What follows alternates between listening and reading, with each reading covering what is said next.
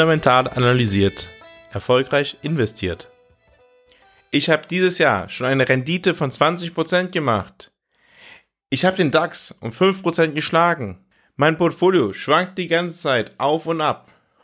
Heute sprechen wir darüber, wie wir die Performance deines Portfolios analysieren können. Herzlich willkommen bei einer neuen Folge von Fundamental analysiert. Nachdem wir in den letzten Wochen zunächst über die strategische Portfolioaufstellung und dann über die taktische Portfolioaufstellung im Anschluss über die regelmäßige Überprüfung der optimalen Portfolioaufstellung und in der letzten Woche über die Portfolio-Neugewichtung, die regelmäßige Portfolio-Neugewichtung gesprochen haben, wollen wir heute einen Blick darauf werfen, wie wir eigentlich beurteilen und feststellen, wie gut unsere eigene Performance ist. Wir wollen dies einmal mit einem Blick auf die jeweilige Anlageklasse tun. Dann wollen wir auch schauen, dass wir das Thema des Risikos mit abbilden in der Betrachtung unserer eigenen Performance. Und drittens wollen wir darauf schauen, woher eigentlich unser Erfolg oder Misserfolg im Vergleich zu einer Benchmark kommt. Beginnen wir mit der Benchmark. Wir brauchen eine Benchmark, um vergleichen zu können, wie gut unsere Performance ist. Auch können wir Benchmarks benutzen, um unseren eigenen Investment-Style besser zu verstehen.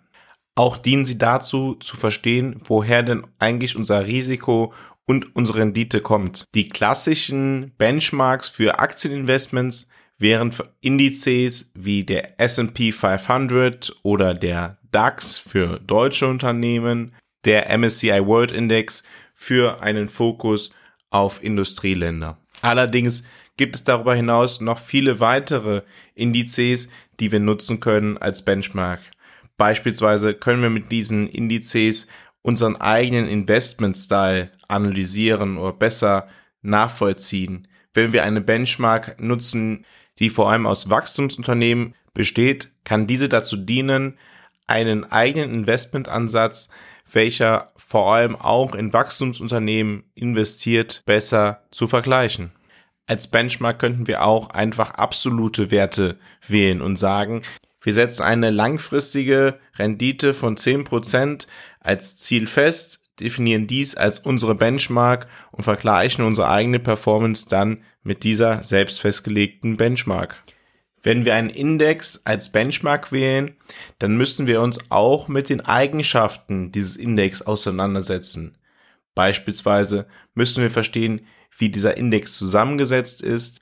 Ebenso ist es wichtig zu verstehen, wie die Performance des Index insgesamt zustande kommt.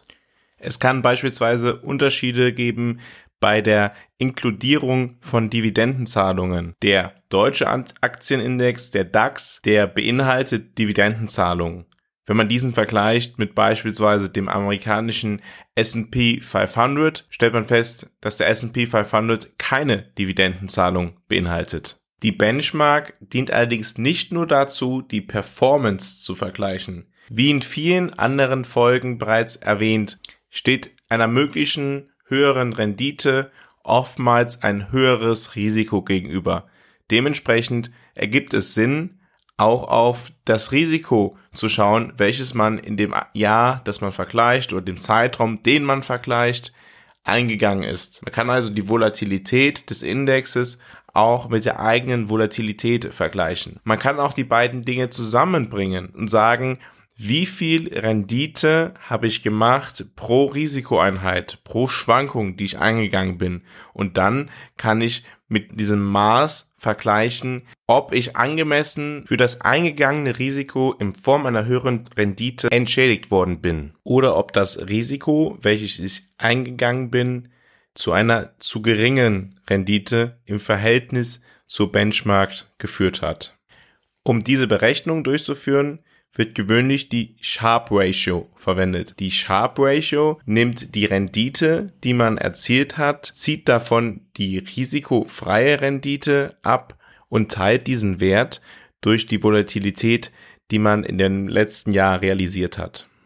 Machen wir dazu mal ein Beispiel. Wir haben 10% Rendite gehabt in unserem Portfolio und hatten dies bei einer Volatilität von 30%. Für den risikofreien Renditesatz nehmen wir einfach der Einfachheit halber 0% an. Dann kommen wir auf eine Sharp Ratio von einem Drittel. 10 geteilt durch 30 gleich ein Drittel. Und vergleichen wir nun dies mit der Benchmark, die eine Rendite von 5% erzielt hatte und eine Volatilität von 10% aufwies. Dies führt dazu, dass die Benchmark bei einer geringeren Rendite aufgrund der niedrigeren Volatilität auf einen höheren Wert bei der Sharp Ratio kommt, weil pro Risikoeinheit, welche die Benchmark eingegangen ist, ist die Rendite höher und dementsprechend bei dieser Betrachtung dann besser als das Ergebnis, welches wir selbst erzielt haben, weil wir nicht angemessen für das Risiko, welches wir eingegangen sind, durch eine höhere Rendite entschädigt worden sind. Es ist durchaus wichtig, nicht nur auf die absolute Performance zu schauen, sondern auch zu sehen, welches Risiko damit verbunden ist. Daher bin ich persönlich ein großer Fan von der Sharp Ratio, weil sie Risiko und Rendite in einen angemessenen Zusammenhang stellt. Das Risiko ist quasi der Preis, den man zahlt für eine höhere Rendite, eine höhere langfristige Rendite und mit der Sharp Ratio kann ich ermitteln, ob der Preis, den ich bezahlen muss pro Risikoeinheit für mich zu hoch ist. Wir können also für die verschiedenen Anlageklassen, die wir haben, jeweils eine Benchmark raussuchen und dann den Wert, den wir erzielt haben, mithin der Anlageklasse vergleichen mit der Benchmark, die wir ausgewählt haben. Wichtig ist dabei, eine Benchmark auszuwählen, die auch zu meinem Portfolio, zu der Anlagestruktur mithin der Anlageklasse passt. Der Vergleich, den wir anstellen, der kann sich entweder nur auf die Performance beziehen oder auch das Risiko mit einbeziehen und das Risiko in absoluten Werten vergleichen oder mit Hilfe einer Formel sogar beides miteinander kombinieren. Wenn wir nun feststellen, dass wir besser performt haben als die Benchmark, die wir ausgewählt haben oder schlechter, dann stellen wir uns auch die Frage oder sollten wir uns auch die Frage stellen, warum ist das eigentlich so, dass wir besser abgeschnitten haben als die Benchmark, die wir ausgewählt haben? Woher kommt also unser Erfolg? Woher kommt unser Misserfolg? Um das rauszufinden, können wir verschiedene Methoden wählen. Eine Methode wäre zu sagen, dass wir uns anschauen, wie haben wir die verschiedenen Anleiheklassen gewichtet. Haben wir eine gewisse Anleiheklasse übergewichtet und eine andere Klasse untergewichtet? Verhältnis zu einer Benchmark. Bei Aktien könnte man beispielsweise die Subanlageklassen der Substanzunternehmen oder Wachstumswerte bilden und dann die Gewichtung im eigenen Portfolio mit der Gewichtung in der Benchmark vergleichen. Wenn wir dann feststellen, dass Substanzunternehmen deutlich besser performt haben als Wachstumsunternehmen und unser Anteil an Substanzunternehmen deutlich höher ist als in der Benchmark, dann wird dies ein Grund dafür sein, weshalb wir besonders gut performt haben. Genauso kann man in Bezug auf die verschiedenen Industriesektoren vorgehen. Wenn wir besonders stark in den Bereich Energie oder Healthcare investiert sind und diese Industriesektoren besonders erfolgreich gewesen sind, dann liegt die Erklärung nahe, dass unsere eigene gute Performance darauf basiert, dass wir die richtigen Industrien ausgewählt haben. Selbiges gilt beim Fokus auf eher kleinere Unternehmen, sogenannte Small Caps oder eher größere Unternehmen. Unsere eigenen Stärken und Schwächen bei der Geldanlage zu kennen, ist eine wichtige Sache, wenn wir langfristig erfolgreich unser Geld anlegen wollen. Bei der Analyse können wir darüber hinaus unterscheiden zwischen der richtigen Allokation der Mittel, also der richtigen Auswahl der Anlageklassen, in die wir investieren und danach noch der richtigen Selektion der verschiedenen Anlagetitel, die wir gewählt haben, um den vorher festgelegten prozentualen Teil der Anlageklasse mit Werten zu füllen. Und wenn wir so weit runter differenzieren, dann können wir feststellen, dass wir beispielsweise relativ gut darin waren, die richtigen Anlageklassen auszuwählen oder zu übergewichten und andere zu untergewichten, aber vielleicht trotzdem nicht besonders gut in der Auswahl der Unternehmen mithin der Anlageklasse. Dabei würde man vergleichen, wenn wir also die Entscheidung getroffen haben, in Unternehmen zu investieren, die eine besonders hohe Marktkapitalisierung und gleichzeitig Wachstumsunternehmen sind, zu investieren und diese Unternehmen auch eine besonders gute Performance an den Tag legen, trägt das natürlich dazu bei, dass unser Portfolio insgesamt eine sehr positive Entwicklung genommen hat.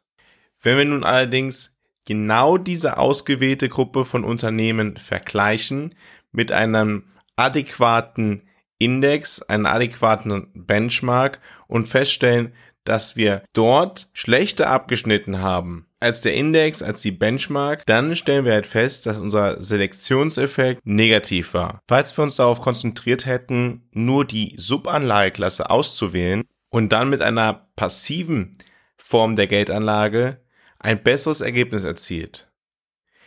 Wir haben vielleicht das Know-how, die Kenntnisse, die Anlageklassen taktisch richtig zu setzen und es fehlt uns gegebenenfalls das Know-how, mithin der Anlageklassen die richtigen Unternehmen auszuwählen. Wenn wir das also wissen, können wir beispielsweise für die Zukunft uns entscheiden, uns auf unsere Stärken zu konzentrieren und die Schwächen zu beseitigen. Falls du nun dein Portfolio nicht komplett selber mit Einzeltiteln baust, sondern auf gemanagte Produkte zurückgreifst, wie beispielsweise aktive oder passive Investmentfonds, dann kannst du die Methoden, die wir heute besprochen haben, nutzen, um diese Produkte selber zu vergleichen oder zu analysieren. Du kannst dir eine Benchmark auswählen, die passend ist, um die Rendite die der gemanagte Fonds erzielt hat, zu vergleichen mit dieser Benchmark. Ebenso kannst du die Volatilität deines Fonds, den du gekauft hast, vergleichen mit der Volatilität einer angemessenen Benchmark. Auch kannst du die Sharp Ratio, also das Verhältnis von Risiko und Ertrag zueinander vergleichen mit dem Ergebnis, welches ein Index erzielt hat, eine Benchmark erzielt hat. Und auf Grundlage dieser Informationen kannst du dann zum Ergebnis kommen, es ist beispielsweise gut, einen aktiven Manager zu bezahlen mit Gebühren für sein Handeln oder es ist schlecht. Wenn der aktive Manager keine Überrendite erzielt, dann darf durchaus kritisch hinterfragt werden, ob die Auswahl von diesem Manager, diesem Investmentfonds für dich richtig ist. Wenn es ihm aber gelingt, dieselbe Rendite zu erzielen wie die Benchmark und dabei eine viel geringere Volatilität zu haben, dann ist er sein Geld scheinbar doch wert. Es sind nicht immer ganz offensichtliche Dinge, auf die wir achten müssen, aber die Analyse und die Kenntnis über diese Dinge helfen uns langfristig sehr, das Thema Geldanlage zu bewerten und auch zu verstehen. Schön, dass du auch heute wieder eine Folge, eine Wissensfolge von Fundamental analysiert gehört hast. Weitere Informationen zu Kapitalmarktthemen, zum Thema Geldanlage findest du auf der Homepage von Fundamental analysiert unter fundamentalanalysiert.com. In der morgigen Folge von Fundamental Analysiert, einem fundamental analysierten Kommentar, werden wir uns damit beschäftigen, wie eigentlich Wirtschaftswachstum zustande kommt und warum ich davon ausgehe, dass der demografische Wandel für Deutschland zu einer schwierigen wirtschaftlichen wie auch gesellschaftlichen Entwicklung führen wird. Ich freue mich, wenn du auch morgen wieder dabei bist und verbleibe bis dahin mit einem fundamental analysiert erfolgreich investiert.